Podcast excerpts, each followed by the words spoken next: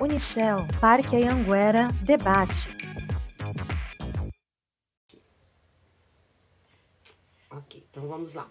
Ah, olá, tudo bem? Sejam todas, todos e todes bem-vindos a mais um episódio, aliás, da nossa segunda temporada da Unicel Parque Anhanguera Debate. É um prazer estar com vocês mais uma vez e espero que as nossas conversas elas sempre, sempre se ampliem e fiquem bem mais legais. É, hoje eu tenho o prazer de discutir no episódio o debate de gênero no Carnaval de Rua e trago com vocês a professora de artes, compositora, batuqueira, artista, causadora, sindicalista, professora Lira Ali. Seja bem-vinda, Lira. Bom dia, Cida. Bom dia a todo mundo que está ouvindo a gente. Vamos que vamos.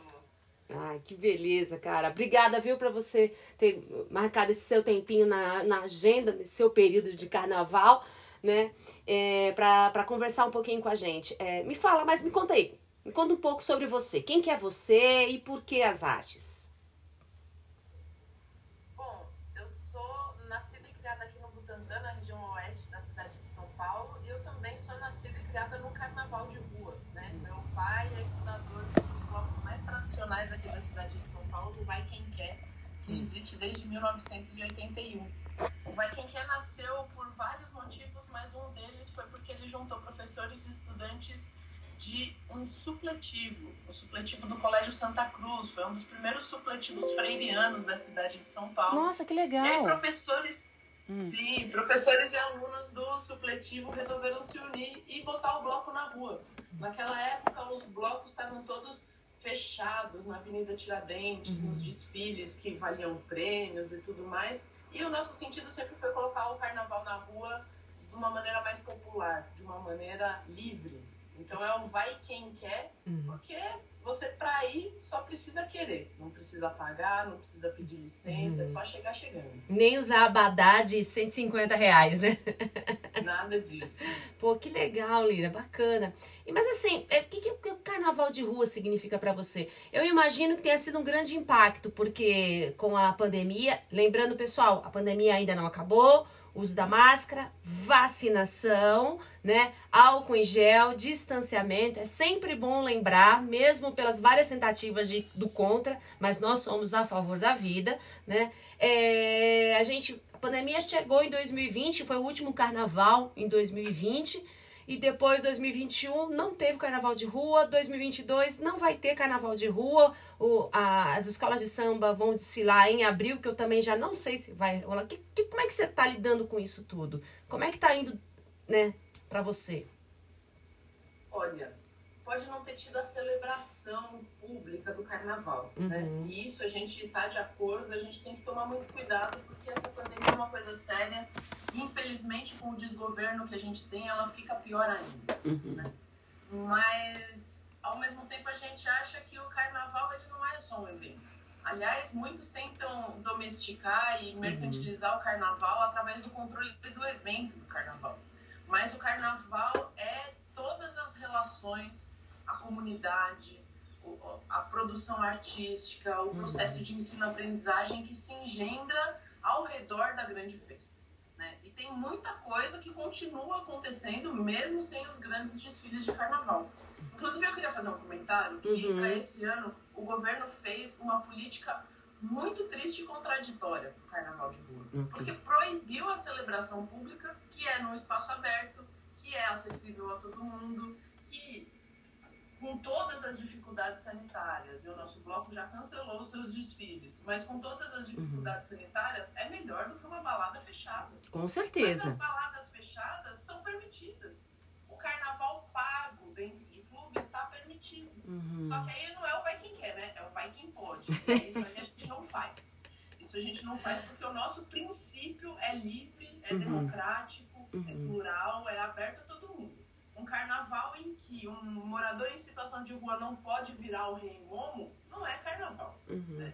É. Uhum. Mas a gente acredita que existem outras formas de ocupar a rua, formas que no momento sanitário que a gente está uhum. exigem né, que uhum. sejam feitas. Por exemplo, as manifestações, que tá todo mundo ali de máscara, que tá todo mundo organizado. Uhum. Ou outras formas de ocupação mais estética, vamos dizer assim, das uhum. ruas. Uhum. Né? Existem formas de fortalecer a comunidade. A gente no nosso bloco tem feito, por exemplo, saraus online, né? que aí todo mundo participe, a gente compartilha arte também. É, a gente tem feito formações online, então da bateria, dos sopros. Então tudo isso segue acontecendo. Então não foi que o carnaval foi cancelado. Né? O que deixou de acontecer foi um evento. Uhum. Mas pra gente o carnaval é uma coisa muito mais profunda do que um uhum. evento. Né? É a forma como a gente constitui nossa comunidade. Eu brinco que eu tenho muitos tios e tias, primos e primas do carnaval, né? Uhum. São todos os meus parentes por uma celebração que todos os anos a gente faz junto. Afinal de contas, o que é família? Né? Uhum. Família é quem você constrói seus sonhos juntos, se encontra uma vez por ano para celebrar uma, uma, né? Isso é a sua família. Uhum. É, então a gente vem construindo essa forma, vamos dizer assim, é, anárquica, uhum. Provocadora, de forma de fazer tanto o carnaval de rua, mas também de construir comunidade. Eu acho que a gente está vivendo tempos muito tristes, de muito individualismo, né? Uhum. muito egoísmo, muitos muitas coisas que nos afastam muito uns dos outros. Isso, inclusive, tem provocado muita doença, né? Uhum. Uhum. As pessoas estão doentes mentalmente, muitas vezes porque não tem rede de apoio, não tem quem compartilhar as angústias. Uhum. Pra gente, o carnaval também é um lugar disso, né? De exercitar a catarse e conseguir liberar os nossos monstros. Eu acho uhum. que quando a gente se fantasia, muitas vezes a gente está se libertando, né? Okay. A gente a gente está, na verdade, a gente está se expressando, né, de uma forma que quando a gente está ali no cotidiano do dia a dia, a gente não pode. Uhum. Né? A gente tem o jeito certo de vestir, o jeito certo de falar, o jeito correto de se comportar. Uhum. E no carnaval é justamente esse momento, né, que a gente pode ser a gente mesmo com mais verdade, uhum. que a gente pode brincar na rua, ocupar o espaço público, enfim. Todas essas coisas são muito importantes e a gente não tem dúvida de que essa forma de fazer carnaval vai voltar. Uhum. Mas infelizmente vai voltar ressignificada numa cidade que está cada dia que passa mais dura e mais privatizada. Uhum. É, a gente tem uma política de governo orientada para privatizar e fechar a cidade, tornar ela acessível apenas para quem pode pagar. A gente acha que isso é um grande problema. Por isso a gente tem uma articulação de blocos de carnaval de rua, que se chama Arrastão dos Blocos, uhum. que luta em defesa do carnaval de rua livre sabendo que essa luta faz parte da luta por direito à cidade, uhum. por direito à cultura, por direito ao prazer, né? A gente uhum. devia ter direito a tudo isso, assim. E aí a gente usa, é, ou a gente é, compartilha dos nossos carnavais justamente também para fazer essa luta. Então, é um pouco festa, é um pouco militância, uhum. né? Ai, isso aí tocando parte. Muito, muito legal essa, essa, essa sua percepção, né, é, do, do carnaval de rua. Então, ele então a, a, gente, a gente percebe assim que há dois tipos de carnavais, vamos dizer assim, né? O carnaval de rua que ganhou força, não, a, a, pelo menos é, na minha perspectiva, há pouco tempo. Vamos dizer que uns, de uns 20 anos para cá, esse carnaval de rua voltou com mais força e a cada ano ele vem se fortalecendo, correto? Né? Diferente do, por exemplo, do carnaval é, na, nas, na, no desfiles, do São Bódromo. Enfim, eu nunca fui um sambódromo, vamos dizer assim, né? É, porque eu me lembro até mesmo quando, antes da gente, é, é claro, você era mais adolescente, que você queria até ver, que a gente vê pela televisão, que acompanhava, imagina, você não tinha dinheiro para pagar uma, uma, uma, uma, cadeira no sambódromo para assistir. Não tem, você não tem essas condições, né? E é aquela, aquela festa ali, até mesmo para participar de um desfile, entrar numa escola não é fácil. Se você não é daquela comunidade, você é de fora da comunidade, você tem que pagar pela uma fantasia. Então você, a, a gente tem dois tipos de carnavais, na verdade. A gente tem o carnaval das escolas, o institucionalizado, né, podemos dizer assim, e esse carnaval mais livre. Você acha que as pessoas estão conseguindo é, não migrar de um ponto para outro, né? Não sair de um institucionalizado mais, mais um livre, mas estão conseguindo transitar nesses dois universos de uma maneira bastante positiva ou não? Ou não tem nada a ver com o que eu falei? Oh, eu acho que de fato existem tipos de carnaval, mas eu acho que não dá para separar o carnaval da avenida do carnaval de rua. Ok. Por quê? É, eu acho que é, vem tanto dentro das escolas de samba e do carnaval mais, mais tradicional, vamos uhum. dizer assim, né, que é mais Uhum. antigo, quanto dentro dos blocos de carnaval de rua, você vai encontrar gente que Ok. é a favor de vender a cultura popular para ganhar dinheiro, Uhum. né? E, e é a favor de lucrar com isso, em cima do trabalho dos outros. Tem gente que está usando aquilo ali como um meio de subsistência para poder viver fazendo cultura Ok. popular daquilo Ok. das suas vidas. E tem gente que tem aquilo ali como um ritual religioso quase, né? Porque o ritual religioso não faz parte da sua forma de subsistência, né? Ele é Sim. uma coisa que você faz porque é importante para você. Uhum. Tem gente fazendo essas- esses três tipos de carnaval, tanto na avenida quanto nas ruas. Né? É, o lance é que acontece de tempos em tempos. O carnaval existe em São Paulo e no Brasil já há alguns Uhum. Mas de tempos em tempos, justamente por o carnaval ter essa, essa cultura tão contestadora, o, quem está no poder tenta organizar e domesticar o carnaval. Uhum. Seja na coerção, seja no consenso. Né? Na, na cooptação. ali. Uhum. Então, o carnaval de rua de São Paulo se tornou esse carnaval do R&B num lento processo de criar competições e dar prêmios para os vencedores. Uhum. Né? E aí eu não estou falando, não eram nem escolas de samba, ainda eram os cordões carnavalescos. Né? A origem do carnaval paulistano tem muito mais a ver com os cordões do que com qualquer outra forma Aham. os blocos e tal. E aí você, o governo começou a realizar competições, pagar prêmios e nesse processo foi colocando algumas regras. Não, os desfiles têm que ser deste tamanho, né, diminuindo, Uhum. organizando o horário para não ir até mais tão tarde, organizando as ruas em que podia sair, Uhum. Organizando as alas obrigatórias, diminuindo o tempo de desfile. Só que por, por um lado foi, né, Uhum. colocando o carnaval nessa caixinha e por outro lado foi colocando grana na mão de alguns. Né? Então esse foi um processo que já deve ter acontecido na história de São Paulo umas duas ou três vezes e está acontecendo de novo com os Uhum. blocos de carnaval de rua. Tá. né? A gente viveu um boom do carnaval de rua no começo dos anos 2000, mas de lá para cá a gente também teve um processo de criação de um decreto sobre o carnaval de rua, a gente teve um processo de começar a ter Uhum. inscrição, Uhum. e aí começou a ter banheiro químico, que é bom, mas começou a ter também uma organização é, Uhum. muito autoritária, muito desorganizada, blocos que são mais privilegiados, blocos que ficam sempre esquecidos, blocos que são proibidos de, de desfilar no seu horário tradicional, né? E aí você vai tendo esse processo e você tem outro lado que são blocos que ganham muito dinheiro, né? Tá. É, a transformação de mega shows e mega eventos em blocos de carnaval que, na verdade, são um show em cima de um trio elétrico custeado pelo patrocinador, né? E Uhum. aí é importante a gente lembrar que isso é uma, é uma pasteurização do carnaval de rua, ou como o Guilherme Varela, que é um colega que acabou de defender a tese de doutorado dele sobre o carnaval de rua de São Paulo, Hum. uma ambevização do carnaval, né? Hum. Porque a Ambev é a patrocinadora oficial do carnaval não só de São Paulo, mas Uhum. do Rio de Janeiro e de Salvador. E aí você vem com uma forma que pasteuriza e transforma o carnaval numa, num evento mercadológico. né? Uhum. E aí isso acontece na avenida, na rua, isso acontece em vários lugares. Uhum. Mas em todos esses lugares você vê também gente construindo um carnaval de resistência. Que é Ok. esse carnaval da liberdade, né? A Uhum. liberdade pro Uhum. povo brasileiro sempre foi uma resistência. Uhum. Né? Não devia ser, devia ser uma, conde- uma condição É, sine qua non do ser humano, né? mas não.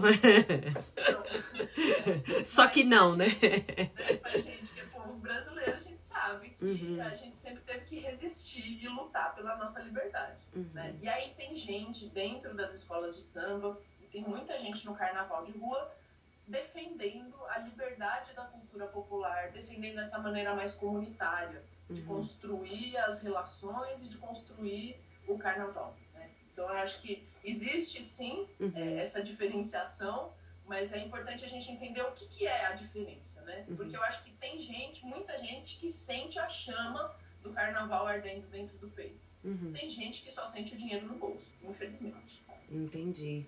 E aí, não, eu fiz, eu, eu quis puxar um pouco mais, né, pra gente entender bem o, o carnaval de rua, pra gente chegar no nosso ponto, que é a discussão do gênero, né?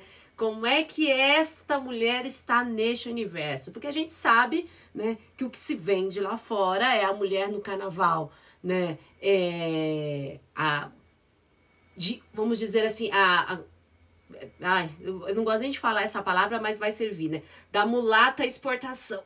Ai, desculpa, deu uma, uma vomitada aqui rápida, mas passou, né? Então, essa persona, né? E que foi vendido isso ao exterior e que é vendido isso internamente, né? Porque todo mundo acha que toda mulher preta é, é desfrutável e sabe sambar, né? E que a, a personagem da mulher está no carnaval daquele jeito que a gente sabe como é que você que está à frente de várias de vários segmentos dentro desse carnaval, que está nessa construção, como é que está essa mulher hoje? O que, que a gente pode dizer sobre essa imagem?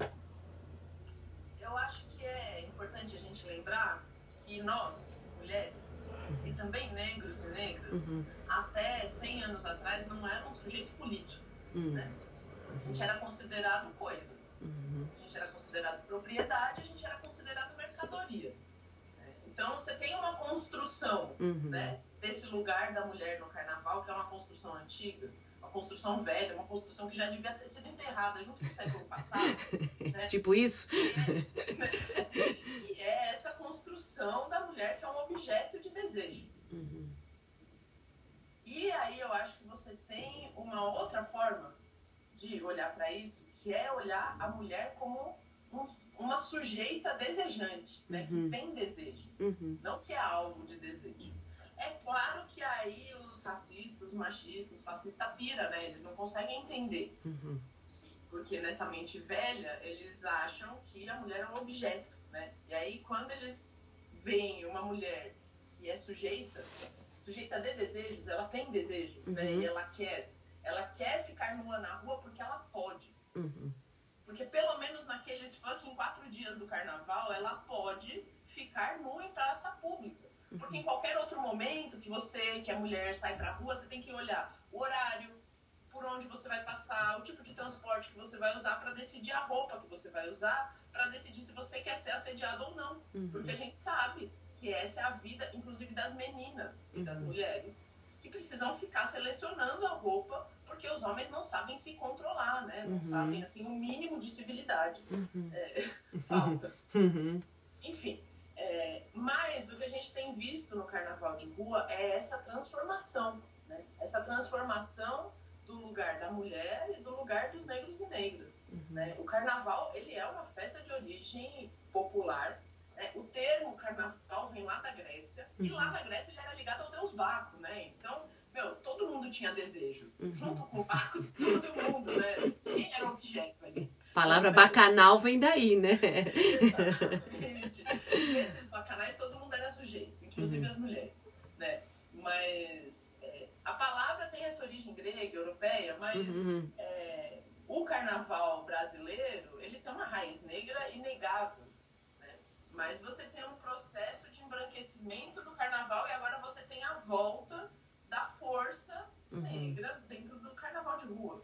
E a mesma coisa acontece com as mulheres. Né? A gente tem uma onda agora de muitas mulheres que estão regindo bateria, que estão uhum. dirigindo bloco, que uhum. estão à frente das suas agremiações carnavalescas. Uhum. Né? E a gente vê esse processo de empoderamento mesmo, assim, né? das mulheres tomarem o lugar da voz, o uhum. lugar de estar, né? não só aquele lugar de, de ser desejada, uhum. mas o lugar de serem portadoras de desejo como uma coisa muito potente. Né? A gente tem muitas campanhas durante o carnaval, inclusive, explicando que não é não, né? uhum. né? essas coisas básicas, porque parece que a gente ainda precisa é, se educar nisso. E eu acho que talvez a gente precise mesmo. Eu acho né? que precisa. Gente... É importante, assim, uma mulher bêbada não está disponível. É isso. isso. Né? É, ela tem o direito de ficar bêbada. Né? Uhum. Uma mulher nua não está disponível. Não está seminua, ela não está seminua para você. Ela uhum. está seminua para ela mesma. Uhum. Né? Então você respeite aquele corpo. Né? Uhum. E respeite com o olhar, respeite com as mãos. Uhum. Enfim, é, não é difícil pensar o que é respeitar um corpo. É só você pensar como você gostaria que o seu corpo fosse respeitado. Uhum. Né? Ninguém gosta de desrespeito. Só que muitas vezes a gente desrespeita as pessoas, né? E aí a gente precisa, tipo, transformar isso. E eu acho que isso da gente ter mulheres à frente desses espaços, isso transforma muito. Porque as mulheres todas que frequentam um lugar que está dirigido por mulheres se sentem muito mais seguras. Uhum. É, e a gente tem visto essa onda, a gente tem em São Paulo uma comissão feminina do Carnaval de Rua que organiza as mulheres dos blocos.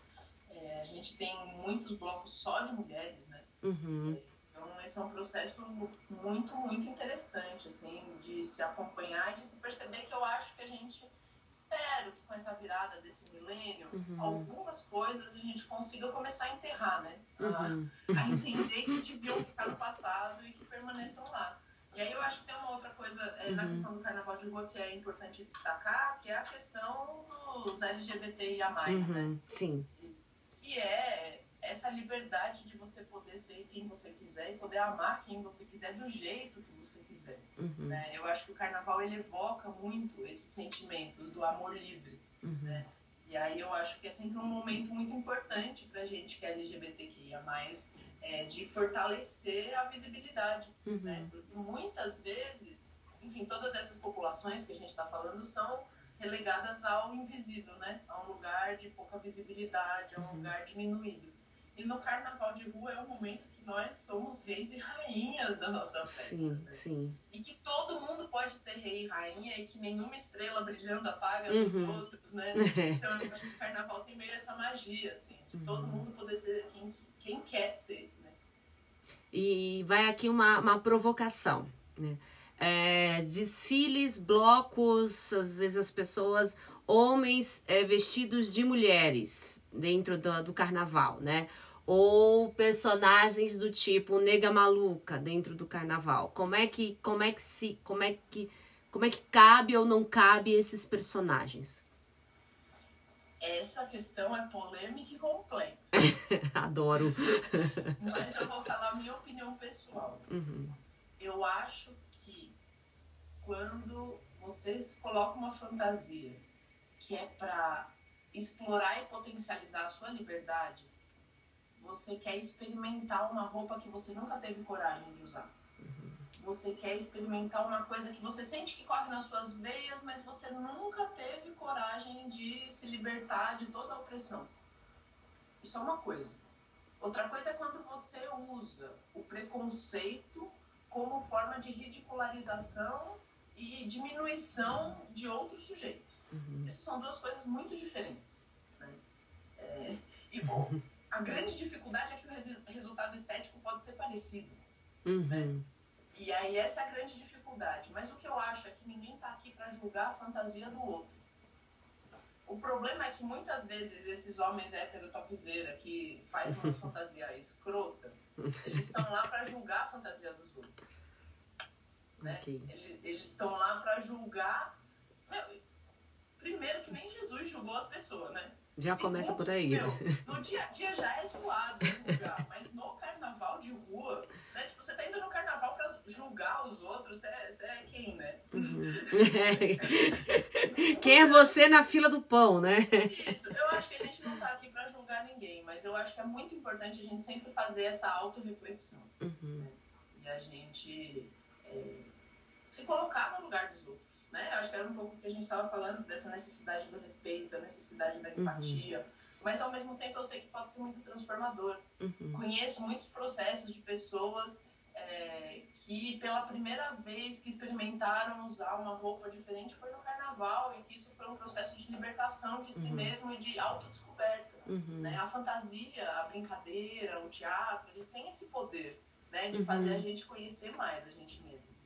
Então, eu acho que é difícil proibir fantasias, porque a gente está falando de uma, de, um, de uma coisa que é de liberdade. Sim. Mas, ao mesmo tempo, eu acho que é fácil a gente proibir racismo, machismo, escrotidão, uhum. né? Uhum. Porque isso, na verdade, não é proibir.